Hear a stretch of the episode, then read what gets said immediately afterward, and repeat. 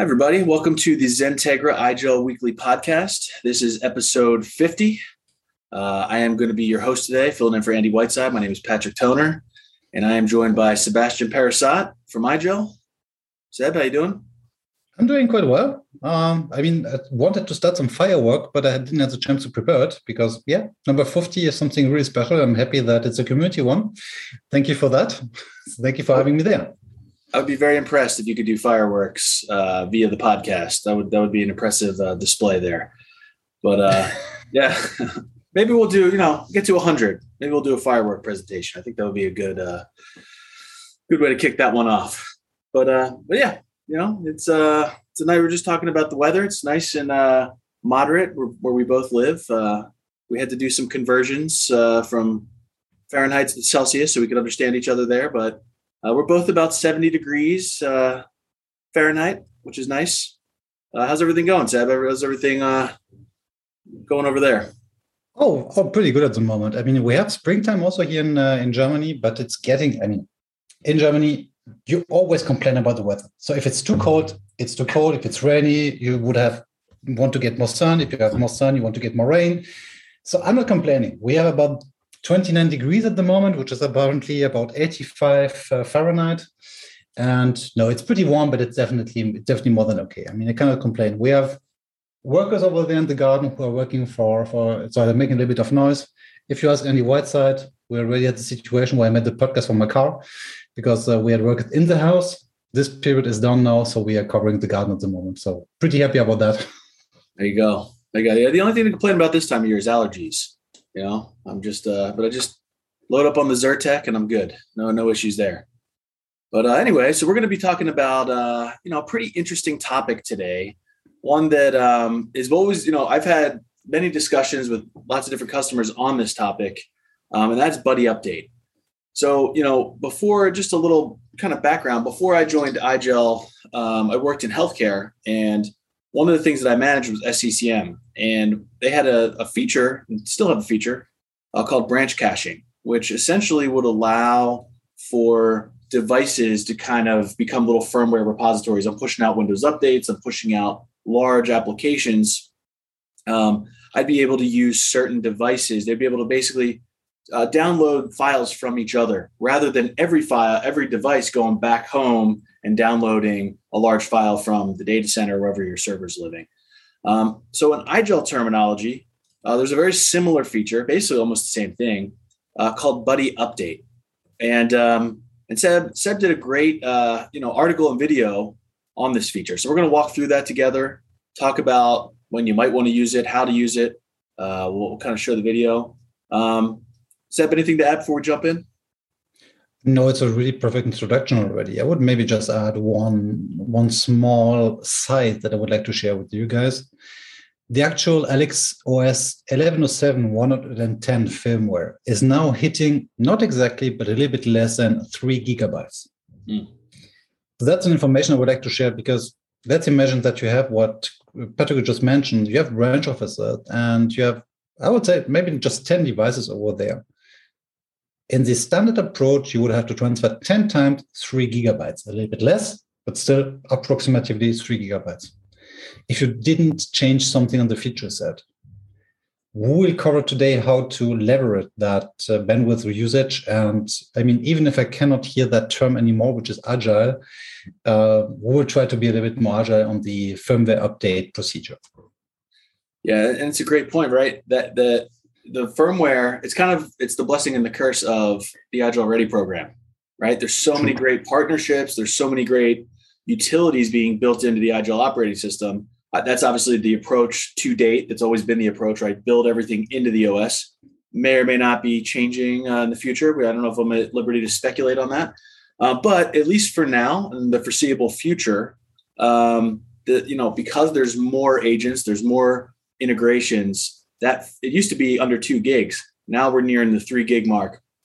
And so we want to make sure that, you know, if you're an IGEL admin or um, potential IGEL admin, you're, you're considering, um, you know, IGEL for your company, um, this is a great feature that can help you to uh, plan for this and to offload some of that um, overhead of the devices just downloading massive files, you know, three gigs in size. Um, so yeah, so let's go ahead. I'm going to share this thing out. Um, Perfect. Just during your uh, your sharing process, um, it's exactly right what Patrick just mentioned. I mean, if you think about the IGEL OS, a couple of years ago, where we had the only point where we had three different versions of a specific software inside of our IGEL OS was Citrix Workspace app, and former time Citrix was zero. Just because we said that specific Citrix Workspace app works better in specific behavior uh, so we said we always spent three different versions per default in our operating system.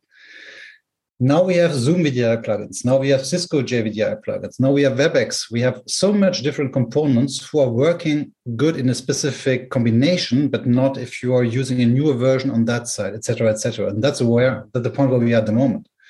We have to cover every use case in one firmware. And just because Patrick mentioned it, we cannot speculate at the moment, but I can share that it might change in the future. I will state it this way. Very good. It's very, very, uh, it's, it's a politician answer right there. It may change in the future. Um, you know, so can you see my screen okay? The IGEL community? Yes, it is. Okay, very good. So, so yeah, I mean, um, so let's kick it off. I'm, I'm gonna we kind of explain what the feature is. I'm gonna start playing it. I'll mute the sound here so we're not, uh, you know, getting anything. But, but you know, you're gonna you're gonna basically walk through here how to configure this but let's talk about um, you know some things that people might want to consider, right? Um, where, where is this a fit, Seb? What you know, I'm thinking in my mind, what if I have multiple branches? Um, what if some of them, you know, in the U.S., there's some places, especially in rural America, where you know you might have locations in those areas um, and you have very low bandwidth. Uh, but what are, what are, some some of those you know that come to come to mind to you when you think about this feature? Um, that's I would say the main goal of uh, of the process that we leverage the bandwidth usage, but also make it more more performant. For one one simple approach, obviously you can, as, as CCM is doing it, create a local mirror of uh, your IGEL related firmware in the location. So we're not covering it right now in the in the video, but you can, if you would like, use a an external HTTPS or SFTPS or a Samba share to deliver the uh, updates to your branch office if it's already a server over there.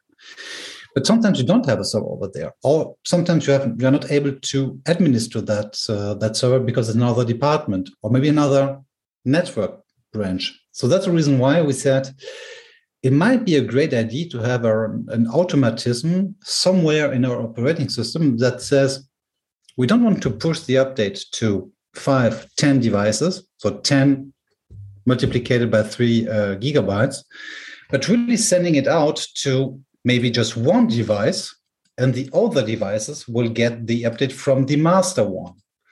And that's where we are already speaking about the topology. Because if you think about the approach to deploy that 10 times, you will use bandwidth, it would make the update slower. You would also have the risk that if something is happening on the network side, I mean, we're delivering already a lot of recovery procedures, and usually, if the donor cannot be fulfilled, the device should be still functional. But we all know that if you're doing the updates, I mean, the same on my side, something will break just because you're unlucky. You have this little rainy, uh, rainy cloud over your head, and that's obviously mostly on my side, and the device is not recoverable. Or on the other hand, you have users who are working in the in the location and if you push the update, what Patrick just mentioned, they cannot work anymore because, yeah, there's no bandwidth left. And that's where the buddy update, that's our name for that product, for that feature, is coming in. We are choosing one or n devices in the location. That's a manual process that we'll cover in a second. Update that device and then tell the other nine device of 10 to take over the update, not from the UMS, not from a public HTTPS, SFTPS server anymore, but from the master.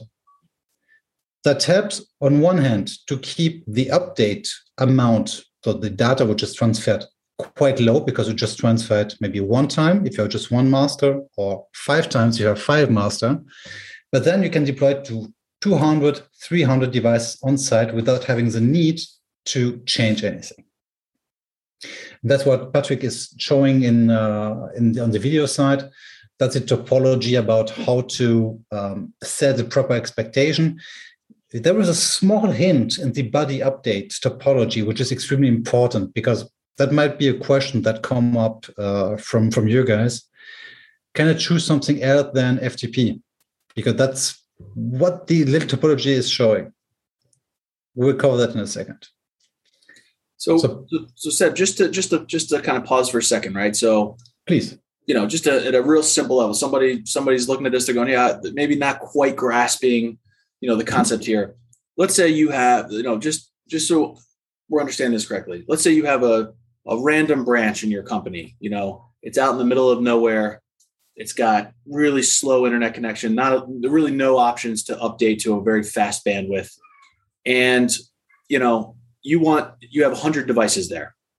So rather than 100 devices having to download three gigabytes from your ums server only one device would have to download 100 or three gigabytes from your ums server.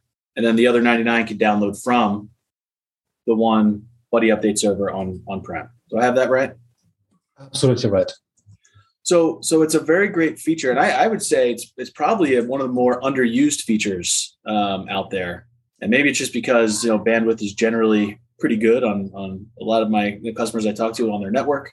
Um, but you do have these these instances, and you know you talk to people where they just you know especially a type of business where you have a lot of different um, customer facing branches. You know maybe it's in banking, maybe um, maybe you're you know in some sort of industry where you have a lot of uh, customer kiosks. You know people checking out.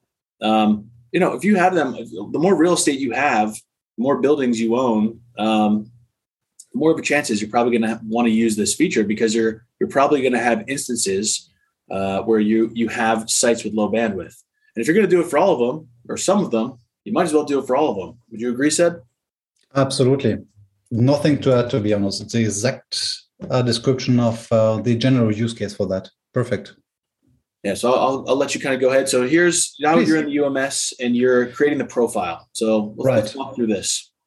And that's, by the way, uh, something that I would recommend to really keep uh, the order that I'm using for the video. Why that?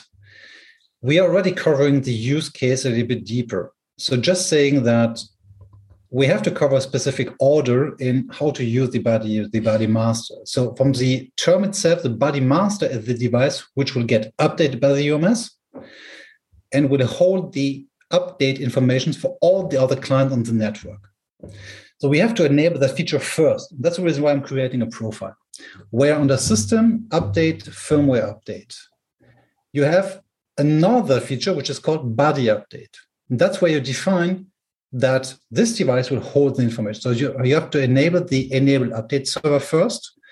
And then if needed, you can also add a username and password. What does that mean?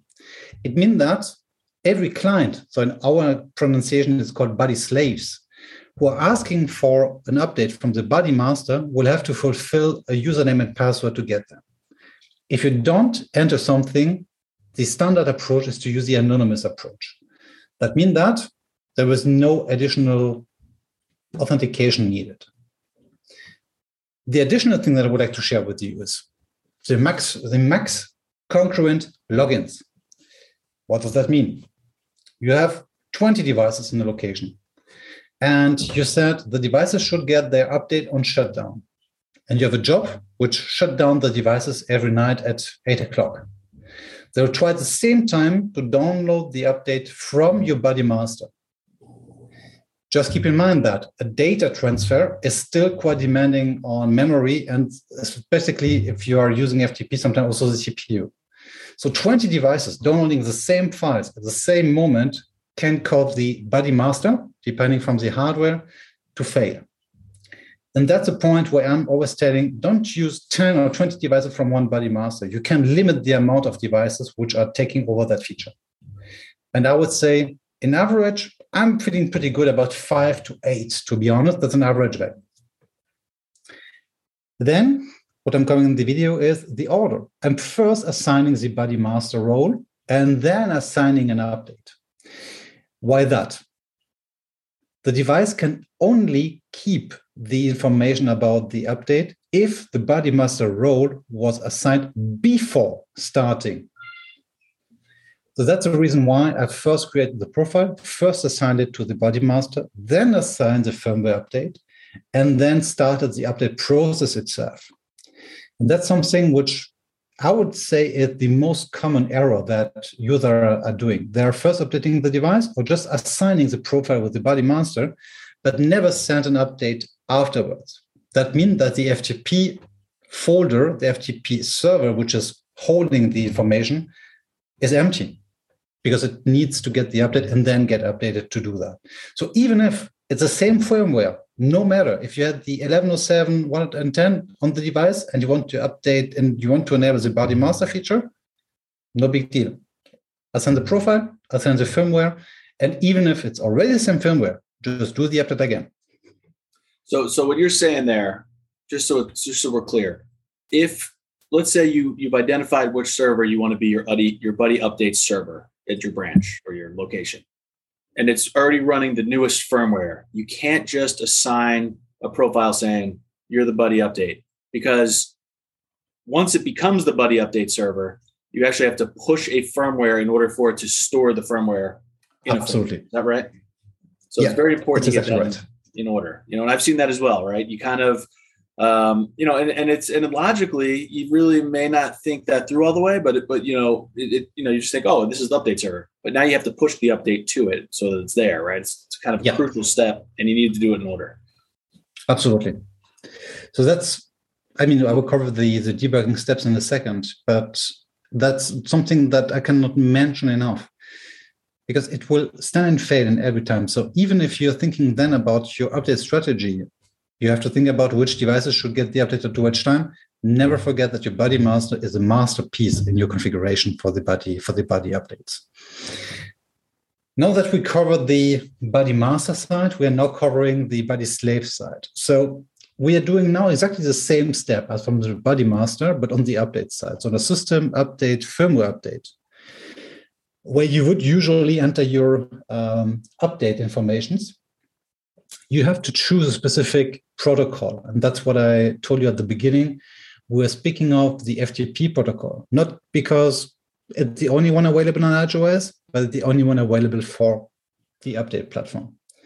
So even if HTTPS and FTPS or SFTP would be better, uh, no question. We, we already had the discussion and we might expect a change in the near future. But for the moment, only FTP is allowed. And I know that a couple of our listeners are not able to use FTP because of security uh, audits or security, um, security issues. I must say that at the moment, the only way to deal with such kind of uh, buddy slave uh, behavior. I just can say if you would like to add another level of uh, security, I would definitely think of using uh, an FTP authentication. I know it's not encrypted, but it's let's say it's the less non-secure way to to deliver the the update. And just remember that even if your device is non-secure from the ftp side what should happen? I mean all our uh, partitions are signed. So even if someone would try to change the update file themselves it would fail because we would check the signature of the, the partitions. So uh, in my opinion at least the risk is pretty limited. Yeah it's a great point great point. I mean, it's you know, it's it, you know, because of some of the other checks you have in place, you know, this is going to be more for functionality. Obviously, you know, if you if you're in a if you're in a a, uh, a situation that we were describing, you know, you need to get that firmware update. It's probably less secure to keep the device uh, the devices out of firmware compliance, right? You know, keep them on an old old version. You have different things to come out. You have all these different applications, whether it's your browser, your Citrix Workspace app that have security fixes, and so, you know, it's kind of like one of those things, the risk of not doing it is higher than, you know, getting those devices updated. Exactly. Um, so, so would you just would you just do me a small favor, but could you go uh, about 30 seconds back to the uh, profile setting? Perfect, because the video was a little bit too fast for uh, for my explanation.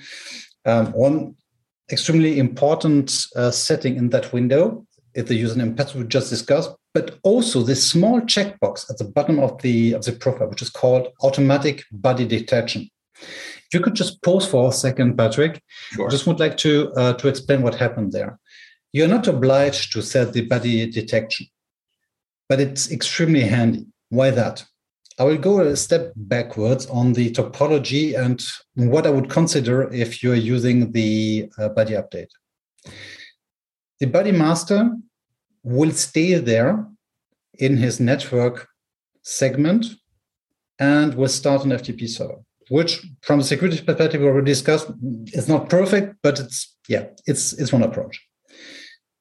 But at the same time, you have your buddy slaves who could be in another network segment or maybe another VLAN, which is not meant to be used this way.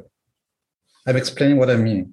The buddy slave has to be in the same network segment, the same virtual LAN as the buddy master. Now you may ask why that? Because it doesn't make sense. I have 100 VLANs in my, in my location. I would have to define one buddy master per VLAN. Yes. The reason is, let's imagine that you have a, a, distributed LAN with MPLS. I don't know if it's the same in the US, but that's how uh, it's, it's virtual LAN over over DSL let's call it this way it's an extreme small explanation for extreme complex product but you have different VLANs which can be um, one in chicago the other one in new york. So the buddy slave will start a broadcast in the network and will see oh I have a buddy master. That's the first one who answered but this one could be in new york and i'm in chicago that's the reason why we said no. We always keep the request of the UDP broadcast that we are using for the automatic detection in one specific LAN segment. So let's imagine you're in 192, 168, 1.0. It will just search in that specific area. So if your buddy slave is in 2.0, it will not be able to find the other buddy master. It's not an error, it's not a bug, it's on purpose. Because we want to keep the buddy master and the buddy slave in the same network location to avoid some bandwidth outage. Yeah, and I, you know, to that point, Seb, I think it's worth mentioning, right? Um, that this this is not going to be, uh, it's not it's not the the right solution maybe for everyone, right? I mean, there's there's going to be some customers that are going to have that, right? I have all these VLANs at every location, and you might say, okay, well, may, you know, I mean, the beauty of the IGEL OS is there's there's a lot of flexibility in it. Um, you can, you know, for example, you know, people who, have, who use IGEL Cloud Gateway, um, well, you know, they have to have firmware repositories that are external facing um, in order to to pull that down. So a lot of a lot of customers I talk to, they'll either use something like you know Citrix ShareFile or Amazon or Azure, you know, and they'll create a public um, facing repository. They could use an F- SFTP server, whatever, and, and, for that for the customer you just described that maybe they need to they maybe need to take that approach right? Maybe they have you know an actual sftp server in place um, where all the vlans can hit it. But the, the built-in functionality is, is, is really it's gonna it's basically there. Number one the, the thin client is the is the update server right? So yeah. you're not talking about a server you're talking about a not not a uh, robust device. Um, you know, so it's designed in a way specific VLAN, right? All the devices that are within my proximity that can can can connect with me, they're the devices that are there that can update. Did I explain that correctly? I think that's it's yeah, just perfect. Again, it's uh, so, it's exactly what it was meant for, and what I was trying to explain in my English.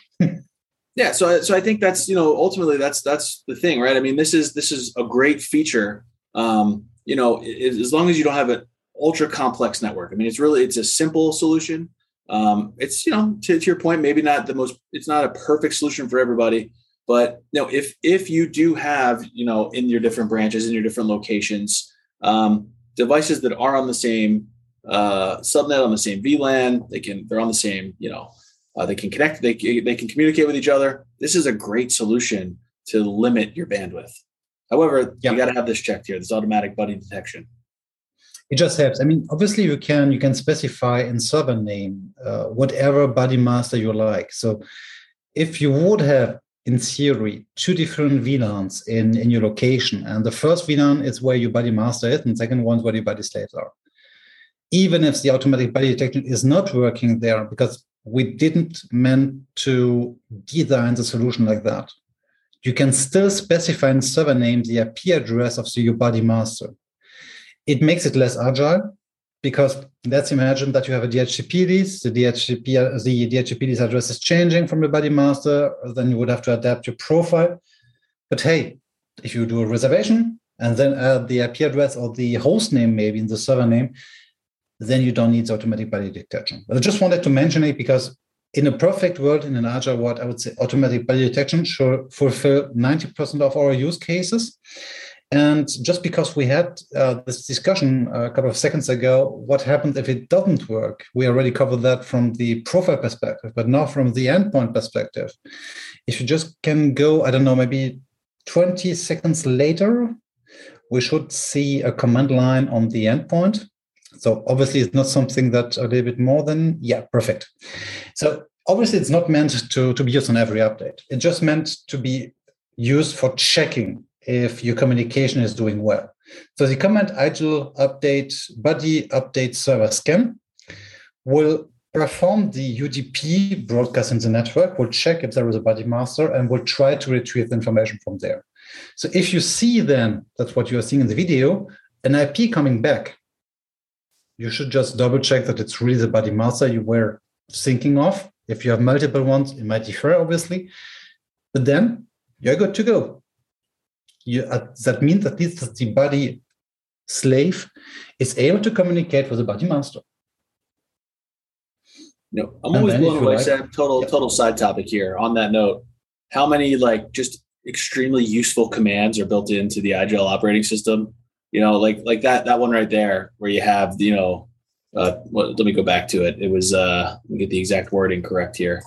Uh, IGEL, yeah. IGEL underscore buddy underscore update underscore server underscore scan, and it's going to scan and say, "Hey, is there a buddy update?" I think about ProPort, another one that's just so nice to check. Hey, can I access a device over a certain port? Um, question for you, and this is really uh, I don't I actually don't know the answer to this. Is there a public facing document um, that has some of those commands uh, in the IGEL community? A really good point. Thanks for asking. Yes, that's a short answer. the long answer is um, I must give the credits to the person who created initially. So I have to be absolutely 100% honest.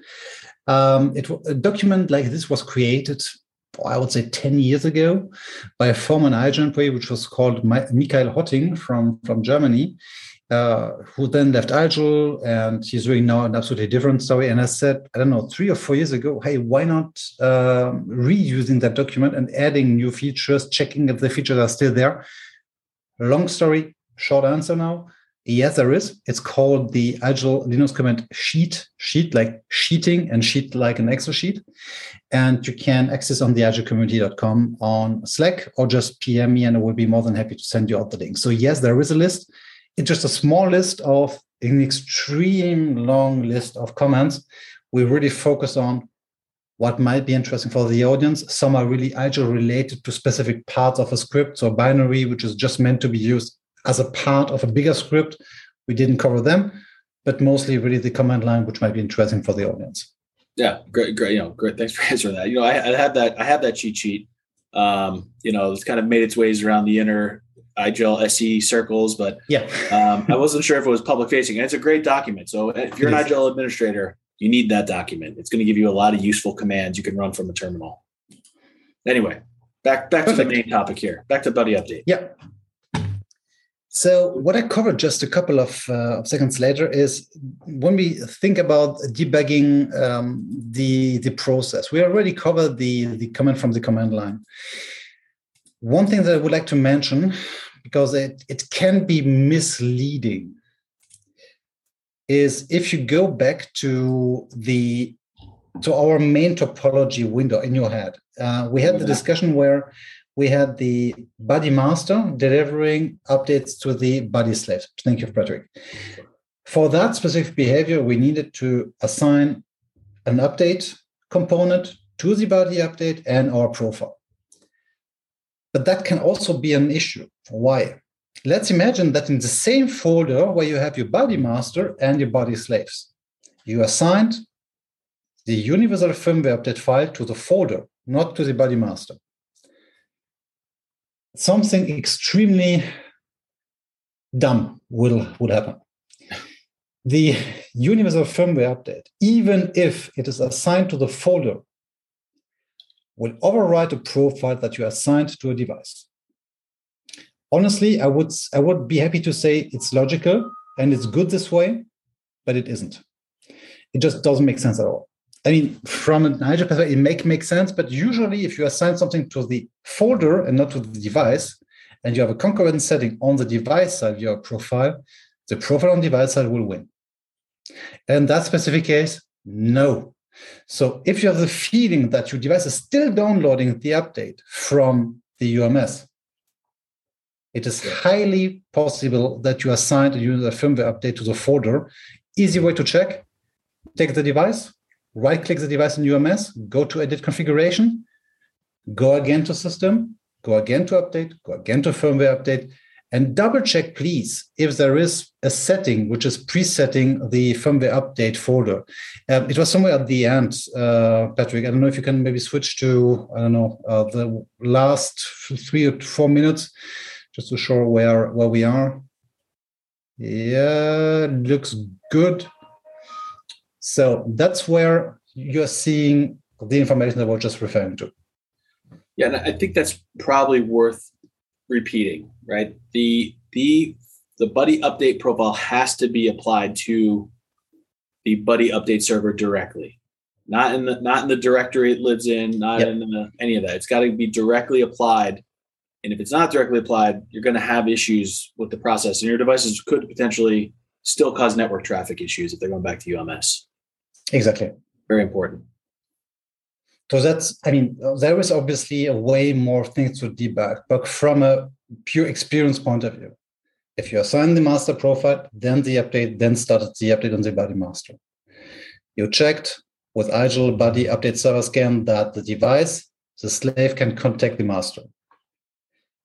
You should already be pretty good. If you then check that no indirect assigned Universal firmware update objects is trying to take over the role. Honestly then you have still the possibility that something on the network is blocking the access but that's something that you can easily check then with your network tool like Patrick already mentioned with proboport with nc with ping etc just to check that you're able to access.